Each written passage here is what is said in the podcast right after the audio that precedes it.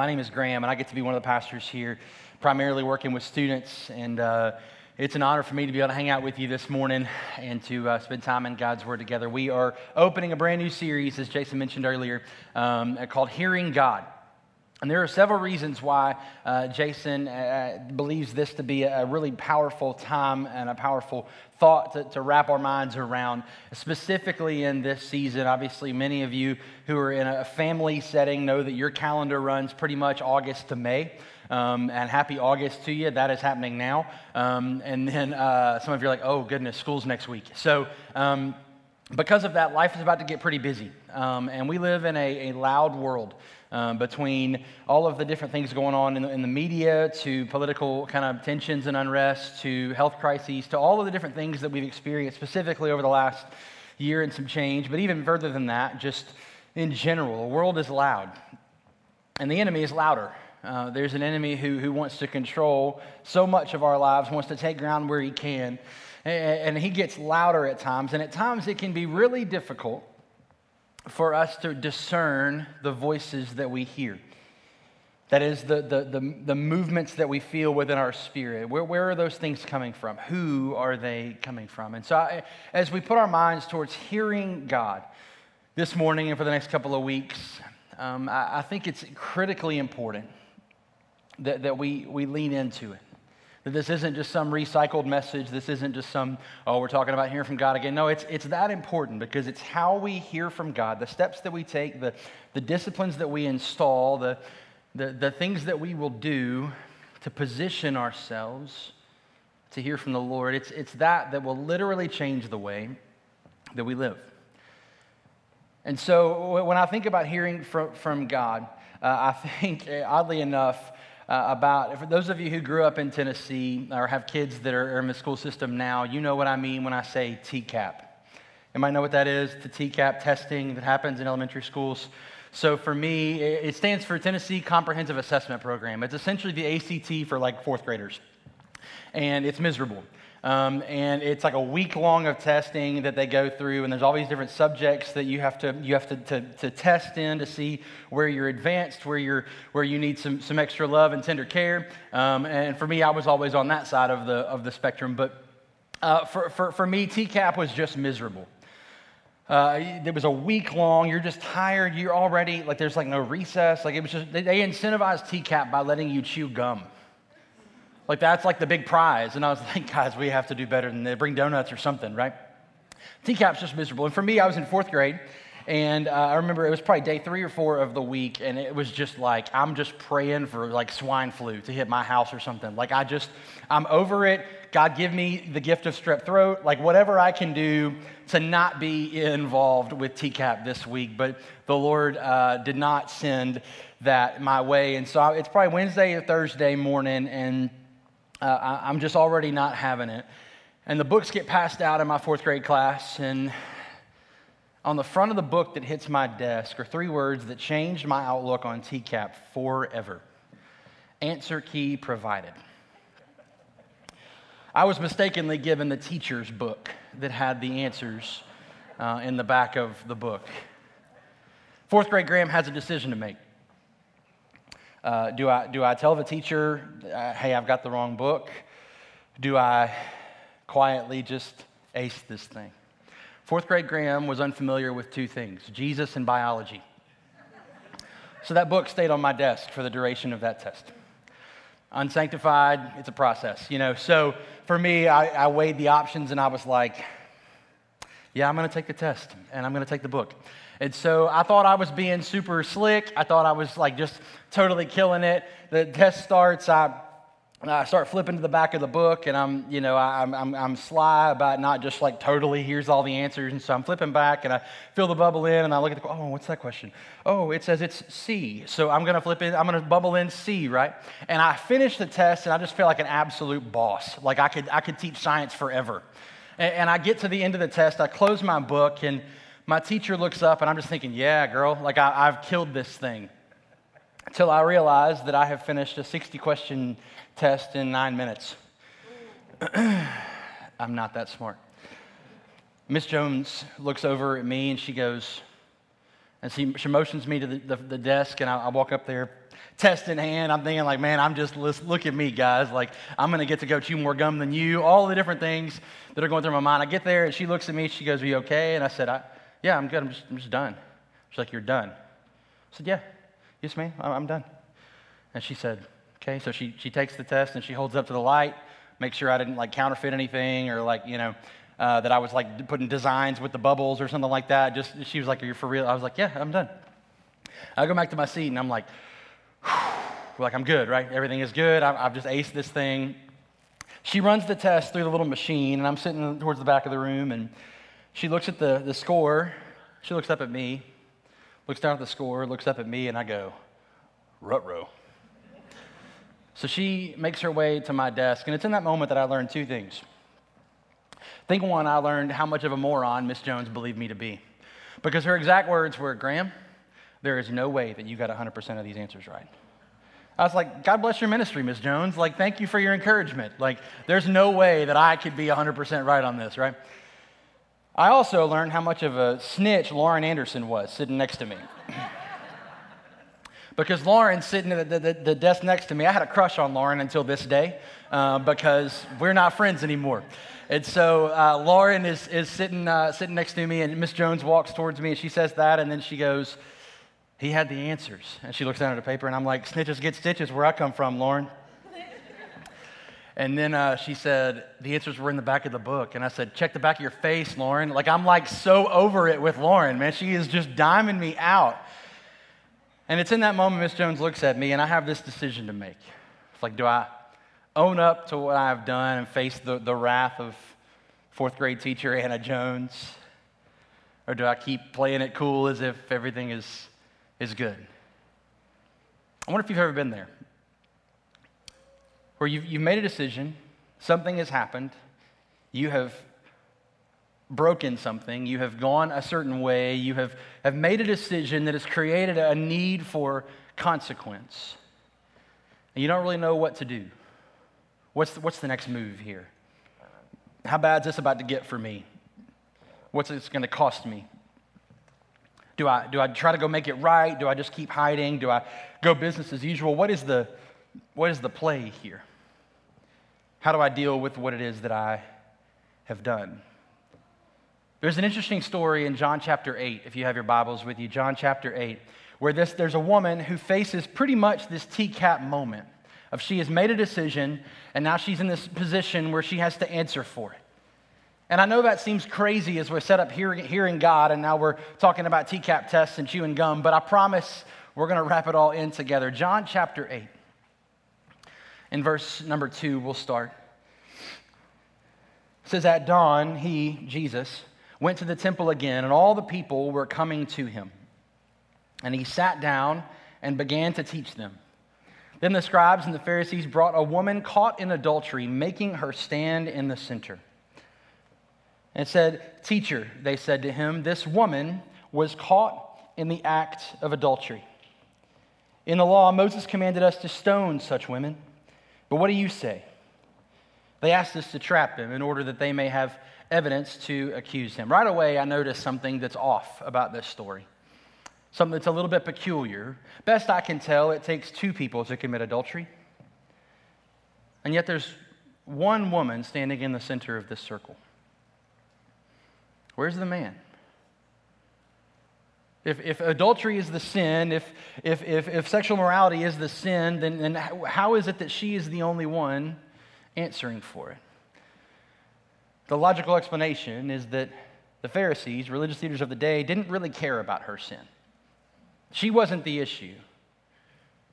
The reality is, her sin was a tool that the, the Pharisees were trying to use to trap Jesus. Uh, her sin was a tool. They were not concerned with justice, they weren't concerned with her sin primarily. Yes, it, it, she was against the law, but the, ultimately their goal was not to imprison her or to kill her. Their goal was to put Jesus in a tough spot because two things would have happened in this moment had Jesus gone one way or the other.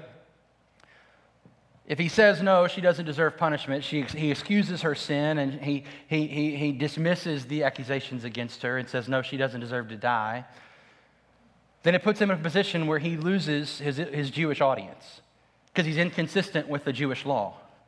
He doesn't have a backbone. He seems inconsistent. He seems like he's a pushover, and he loses a lot of the audience that he's built up, a lot of the following that has followed him. Or he says, yes, she is, uh, she's supposed to die. It is fit for her to face execution. And then they say, gotcha, again. Because in this day, capital punishment was only enforceable by the Roman government. So then Jesus is out of line by saying, Yes, that, that's true. That's what needs to happen. Jesus is in a no win situation here. And the Pharisees, the religious leaders of the day, tried to put him in that spot because they wanted to accuse him, wanted to have something against him so they could reassert their authority and their power. So, what does Jesus do in response to knowing what is happening around him? It says in the end of verse 6 Jesus stooped down and started writing on the ground with his finger. And when they persisted in questioning him, he stood up and said to them, The one without sin among you should be the first to throw a stone at her. Yikes. The one who is without sin be the first to throw the stone. And then he stooped down again and continued writing on the ground. Now, we don't know definitively what he was writing. We, we, the scripture doesn't ever, ever, ever clarify for us what it was that was being written on the ground. We don't even really know who was close enough to see what he was writing on the ground. But there, there are, are suggestions. Some would suggest that he was beginning to write the names of the Pharisees. And then when he stooped down again, he was writing the sins of those Pharisees into the sand. They derive that, those that believe that theory derive that from Jeremiah 17 that says, that, uh, the, that God says, Those who depart from me will be written in the earth. Others believe that this is actually a, a crossover back to Exodus 32, where God gave the Ten Commandments to Moses at Mount Sinai, and it says the tablet was written by the finger of God. In other words, Jesus, being the, the, the, the great high priest that he is, giving a new commandment with the same finger that wrote the original Ten Commandments long ago. We don't know definitively what he was writing in the sand. But here's what we do know whatever he was writing in the sand was significant enough to shift everything about this moment. Because in verse number nine, it says, When they heard this, they left. The Pharisees, they left one by one, starting with the older men. Only he, Jesus, was left the, with the woman in the center. And then Jesus stood up in verse 10 and he said to her, Woman, where are they? Has no one condemned you? In verse 11, she says, No one, Lord. No one. Neither do I condemn you, Jesus said. Go and from now on do not sin anymore. Neither do I condemn you. Go and sin no more. What happened here? It's easy to look at this passage and go, well, Jesus must have just been a, in a good mood and just gave her the hall pass for the day. Like, yeah, you made a mistake, but it's fine. Don't worry about it. Or, yeah, stuff happens. I get it. It's easy to look at it and go, well, Jesus is just, you know, he's just being flippant, being cavalier. He's just saying, it's not a big deal, right? Don't, don't, don't sweat it. Happens to the best of us. Don't, don't worry about it. That's not what's happening here because the word that Jesus uses for condemn in the original language, neither do I condemn you. The word that he uses means to execute a judgment against. That's the word that, that is used in the original language to execute a judgment against.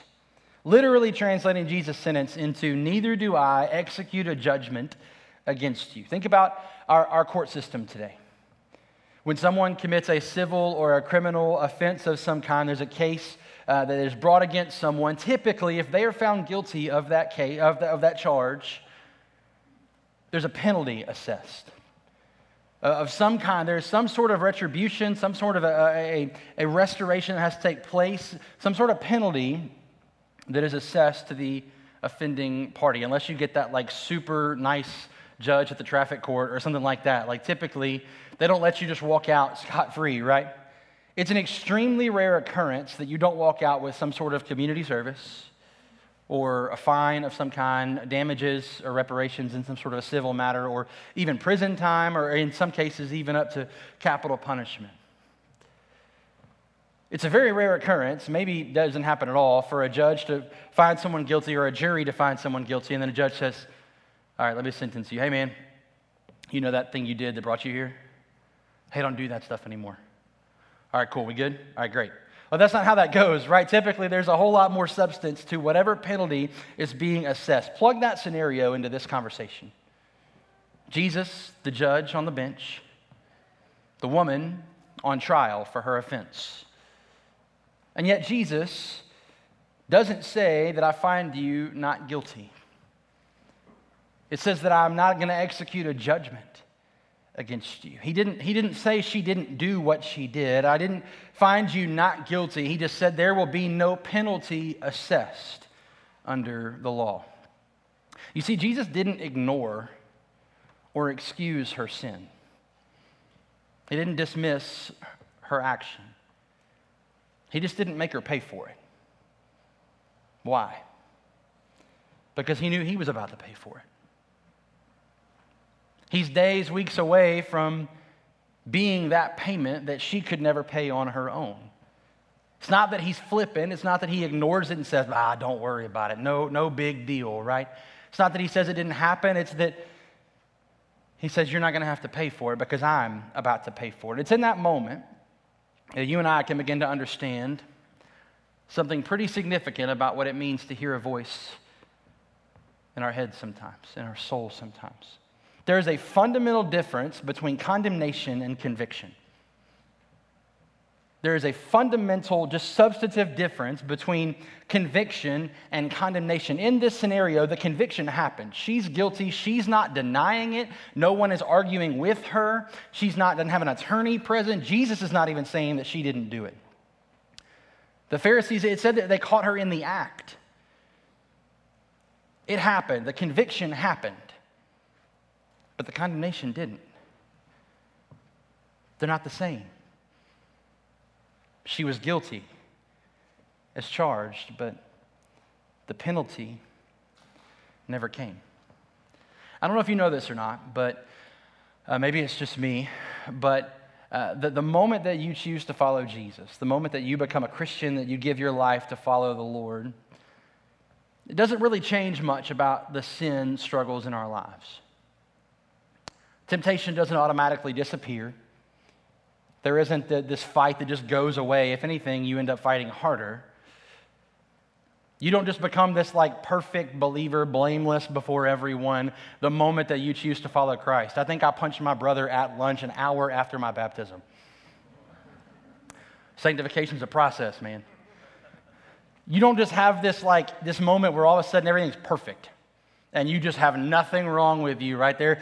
Ken Whitten once said, We fight hell by the acre. You just take ground as you can. You just keep pushing, you keep fighting, you keep moving, and when you fall, you fall forward. For the believer, when there's sin, there's a, there's a, there's a reason to be convicted. The, the fallout of that action the, the, the reaction, the domino effect is much different. This is why Paul would write in Romans chapter 8 there is now therefore no condemnation for those who are in Christ Jesus. The same word, condemnation, the same derivative that Jesus used in John chapter 8 when he said, Neither do I condemn you. So we don't live under that condemnation, that shame, that accusation. The scriptures describe the enemy as the accuser. We don't live under the accusations, we don't live under the condemnation, but we do live under conviction. We don't live under condemnation, but we do live under conviction. In other words, though we may not be responsible to pay for the sin in our lives, we are responsible to deal with it, to acknowledge it, to recognize it, to own up to it, to confess it. Hey, I have the teacher book and I cheated on the test. We got to have that moment to confess it, to fight it. John Owen said, Be killing sin, or sin will be killing you. Be killing sin, or sin will be killing you. So, how do we handle conviction? What does that mean? How do we know the difference? And why is it important to us that we live with a spirit conviction in our hearts? In 2 Corinthians chapter 7, I'll have a couple of these verses on the screen for us. 2 Corinthians 7, Paul again writing um, to the church in, in, in Corinth. and uh, really messed up church, to be totally honest with you. He, he wrote two letters, and they're the longest letters in all of the New Testament. There's a lot of issues going on in Corinth, right? He spent a lot of time dealing with them. And he says this in verse 10 of chapter 7. He says, For godly sorrow produces a repentance that leads to salvation without regret, but worldly sorrow produces death. Godly sorrow produces uh, repentance that leads to salvation without regret. But worldly sorrow produces death. In other words, conviction is godly sorrow. The feeling that God sends of a sense of responsibility and of guilt and a weight of that, that I have done this, it comes from the Lord. But he says the worldly sorrow produces death. Condemnation, being worldly sorrow, produces death. Now, who do we know whose end goal of your life is death? John 10:10 10, 10 says the enemy comes to steal and to kill and to destroy. Conviction leads to repentance. Condemnation produces death. Paul goes on in verse number 11 and he says, uh, For consider how much diligence this very thing, this grieving as God wills, has produced in you. Here are the things that produce the desire to clear yourselves. What indignation, what fear, what deep longing and zeal, what justice. Paul's saying, hey, this godly sorrow in you, this conviction that you feel, this stuff that God sends to you, it produces a desire to be clean, an indignation, an anger with your own sin. And I'm going to fight because of what's what, the conviction that's been placed on me, a fear of the Lord, a deep longing, meaning an affection for God. Zeal. It's going to produce passion in you and a desire to see justice done, see things made right. And so if you're anything like me, you're looking at it going, okay, I'm doing the math in my head here. Jesus paid it all. I, I can't do anything to fix my sin. And yet, God still wants me to feel bad about it. What gives? Like, if I can't do anything to fix my sin, I can't do anything to pay for my sin, to, for, to get forgiveness on my own, yet God wants me to feel bad about it, to feel guilty, to feel responsible for it, to feel this conviction. Why? What is the point? And I think it's this conviction is not how God charges us, it's how God changes us. It's not how God charges us, He doesn't rack up the bill. He doesn't say, Well, you've done this this week, and this, and this, and this. Here's what you owe me. It's not what He charges us, it's literally how He changes us.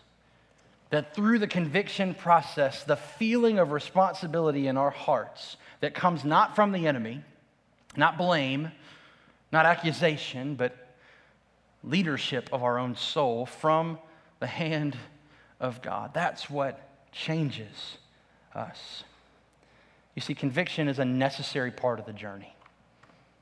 Imagine a world without conviction from the Holy Spirit, where you and I don't have any responsibility. The Lord never really brings us to a point of obedience, and there really are just no rules. Well, Jesus paid for it anyway, so don't worry about it. We never grow, and we never reach the world. Because how are we supposed to impact the world that we look exactly like? Scripture says we're set apart. We're different. And it's God's leadership through conviction, through nudging us, through, through bringing things to our attention that we should, we should bring to Him, we should confess, that we should deal with, that we should kill in our lives. That is what God is after. But you see, when we think about hearing God, we think about the, the series that we, we're, we're, we're living in for the next couple of weeks. You're like, how does this all work? Right, like uh, how, how does this, what does it matter to hearing, hearing God? How does that work into this, this story? I don't know if you know this, but the enemy would love nothing more. In fact, it's one of its primary initiatives for you to live in constant shame. That is, every step that you take and every day that you live, you take with remorse, with heaviness, with darkness, or with a shame of accusation that cripples you. He wants you to live a dreadful life without hope. The back half of that scripture I mentioned a moment ago in John 10 10, they, the thief has come to steal, to kill, and destroy. But Jesus says, But I have come. You may have life,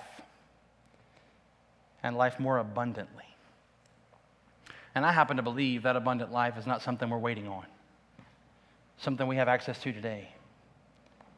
But the enemy would love to keep your focus on here's, here's the problem you're broken, you're not good enough, you can't make it on your own. There's, there's something inherently wrong with you. That's what the enemy wants to constantly remind you. But here's what's crazy those very truths, those very things the enemy is trying to keep in your head, are the very same things that God needs you to believe about yourself. Because the entire point of the gospel is that we are broken. We're not good enough. There's nothing we can do to fix ourselves. There is something inherently wrong with us. It's the same message, but it comes from a different messenger.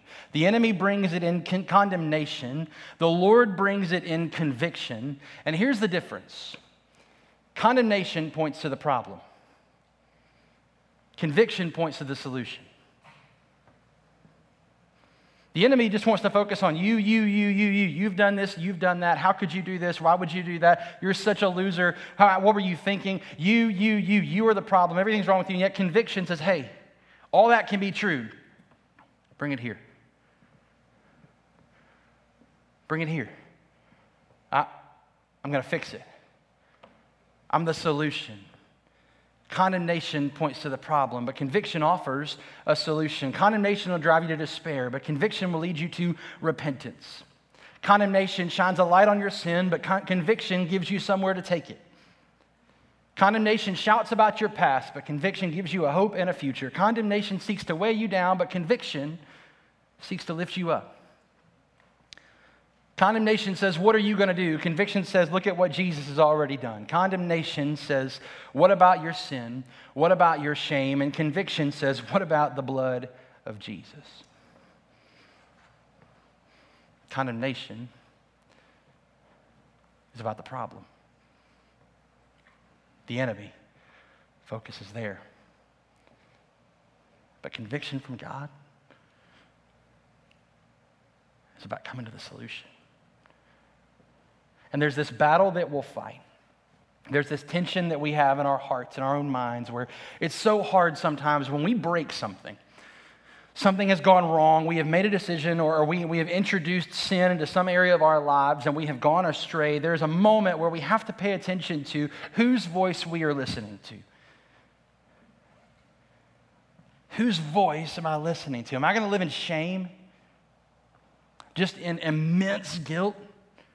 Just, just downtrodden depression over my sin. Woe is me. I'm so messed up. I'm so messed up. Everything about me. The whole point of the cross is so you'd stop looking at yourself.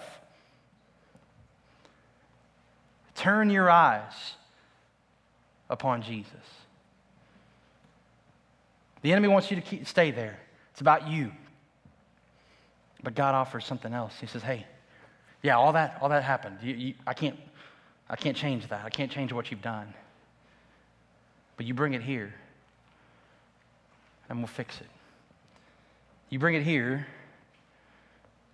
and we'll fix it. There's an interesting uh, text in Revelation chapter 1 where John has this vision of the risen Lord. And in Revelation 1:18, Jesus says the words, I hold the keys to death and to hell.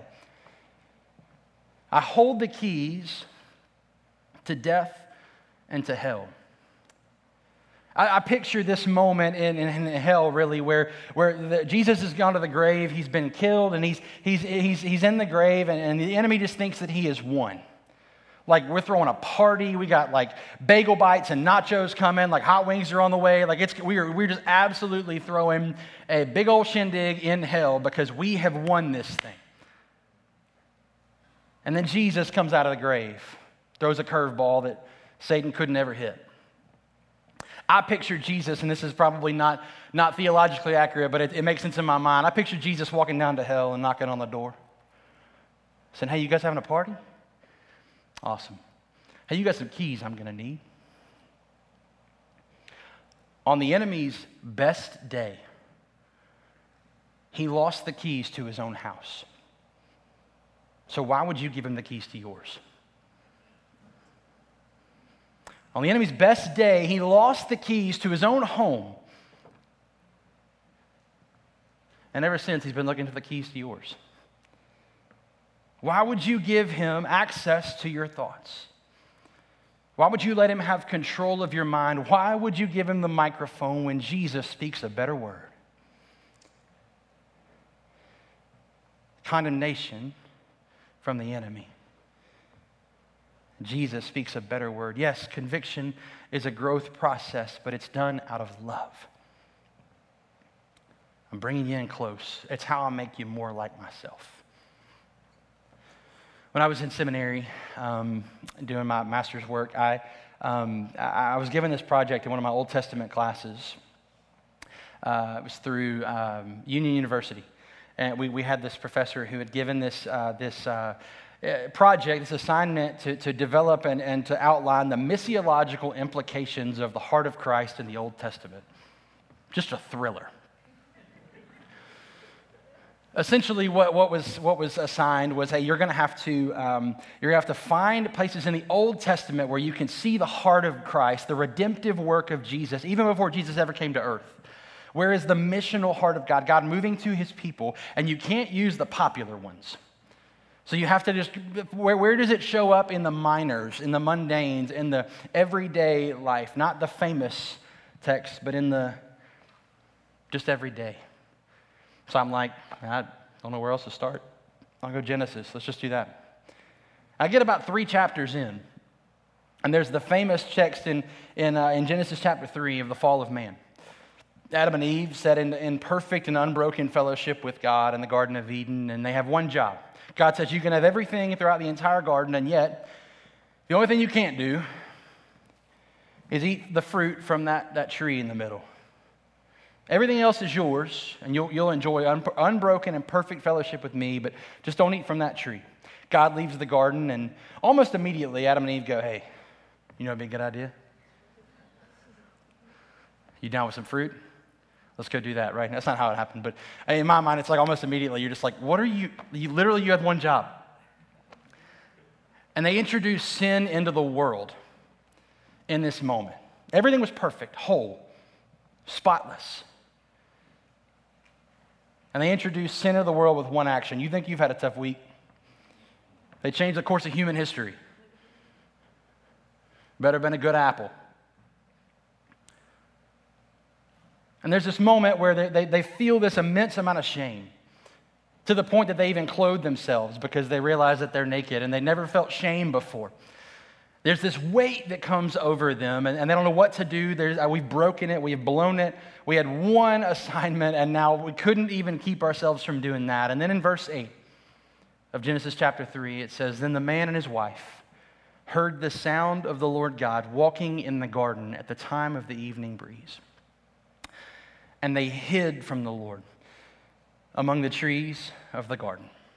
And then in verse 9, here it is. So the Lord God called out to man and said, Where are you? Where are you? Knowing everything there was to know about what had just happened, being, being all knowing, he knew exactly what had gone on in the garden. He knew all the ramifications that were about to take place, all the different things that were going to have to be a result of this action. But the first words out of the mouth of God that, these, the, that Adam and Eve heard were not, What have you done? They were not, What were you thinking? How could you do this to me? I thought you were better than this. No in the midst of their brokenness and their, their shame, the first words they hear from the mouth of God are, Where are you? Why? Because since the beginning of time, God has always been in pursuit of his children.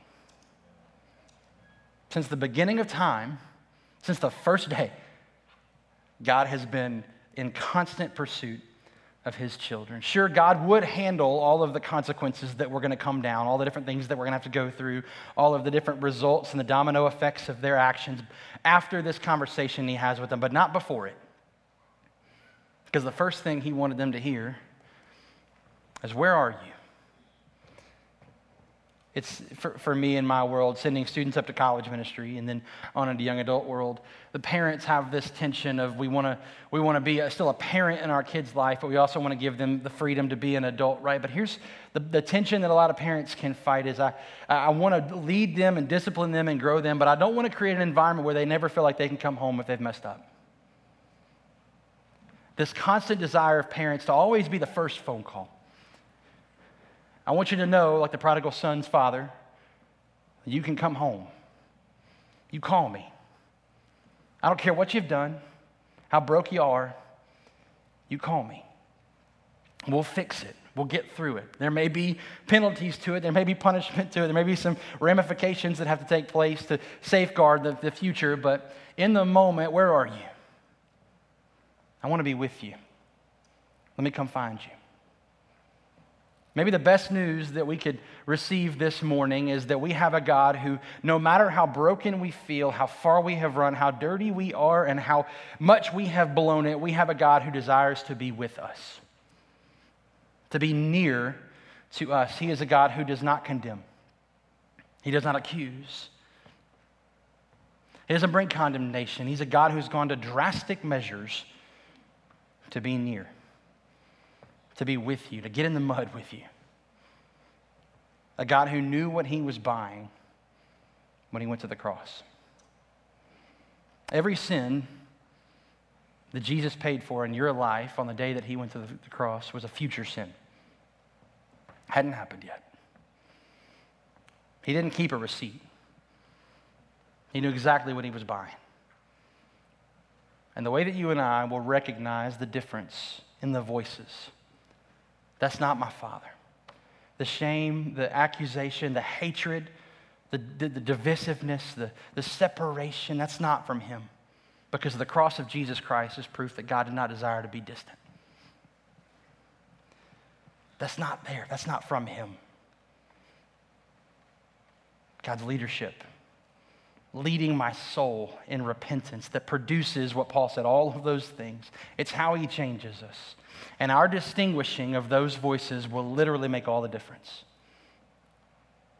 The wisdom, the discernment God will give us to recognize hey, Jesus said, My sheep know my voice.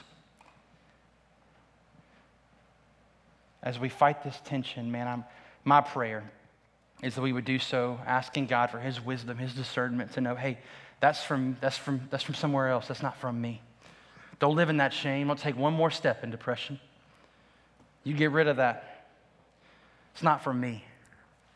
I'm loving you through it. You know, you often don't think about sharing something with somebody like a tweet or an email or sending them a sermon or sending them a podcast. You don't often think of that as missions, but it is. It's not that you have to send it to the whole world or post every single thing we do at Clearview on your feed. But if, if you've heard a sermon or if you've listened to a podcast, think through your life. I mean, God, who needs to hear this? Sometimes it, it, doesn't need to go on your Facebook page. Sometimes it needs to go on your Twitter. But sometimes just a simple text to one person can make all the difference in the world. Is sending them the Word of God in real time. Share it. You'd be surprised how far it goes.